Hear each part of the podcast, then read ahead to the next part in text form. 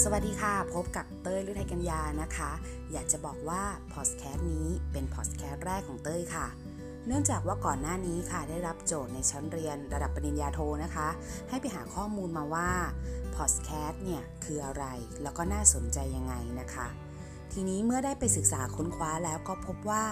ลักษณะของพอดแคสต์เนี่ย ก็คล้ายๆกับนักจัดรายการวิทยุสมัยก่อน ที่จัดรายการผ่านสถานีวิทยุให้พวกเราฟังผ่านเอ่อ FM AM ต่างๆ ใช่ไหมคะ แต่ปัจจุบันเนี่ยก็คือเหมือนเปลี่ยนแพลตฟอร์มออกไปค่ะ เป็นการจัดรายการผ่านแพลตฟอร์ม ไม่ว่าจะเป็น SoundCloud Spotify Podbean หรือที่ใช้อยู่ก็คือ Anchor เนี่ยนะคะ ก็คือเนื่องจากว่าผู้คนในสมัยก่อน หรือในปัจจุบันเนี่ยมีพฤติกรรมที่เปลี่ยนแปลงไปค่ะ ที่น่าสนใจอีกอย่างนะคะ ก็คือว่ากลุ่มคนที่ชอบอ่านหนังสือสมัยก่อนเนี่ย ก็หันมาฟังพอดแคสต์กันเยอะแยะเลยค่ะ เนื่องจากเมื่อก่อนเราจะอ่านหนังสือดีๆสักเล่มนะคะ หรือจะอ่านเกี่ยวกับบทความ how to ต่างๆ เราก็ต้องตัดกิจกรรมทุกสิ่งอย่างใช่ไหมคะ แล้วก็มานั่งอ่านค่ะ ทีนี้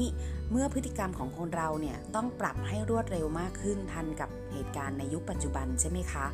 การที่เราฟังพอดแคสต์ซึ่ง เป็นการเล่าเรื่องราว เล่าประสบการณ์ how to วิเคราะห์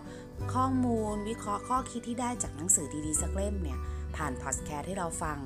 เราก็สามารถเปิดฟัง แล้วก็สามารถทำกิจกรรมอย่างอื่นควบคู่ไปด้วยได้ค่ะ ไม่ว่าจะขับรถ อาบน้ำทำกับข้าวขณะที่เราทำกิจกรรมต่างๆ อยู่ แล้วก็ใส่หูฟังฟังไปด้วย บางคนก็เปรียบเสมือนเพื่อนแท้ในการเดินทางได้ด้วยนะคะ เอาละค่ะ เห็นได้ว่าพอดแคสต์น่าสนใจและมีประโยชน์มากแค่ไหนแล้วใช่ไหมคะ เสียงแหบนิดหน่อยค่ะสำหรับตัวโปรแกรมที่เต้ยเลือกใช้นะคะก็คือตัว Anchor นะคะ โปรแกรมนี้สามารถดาวน์โหลดได้ทั้ง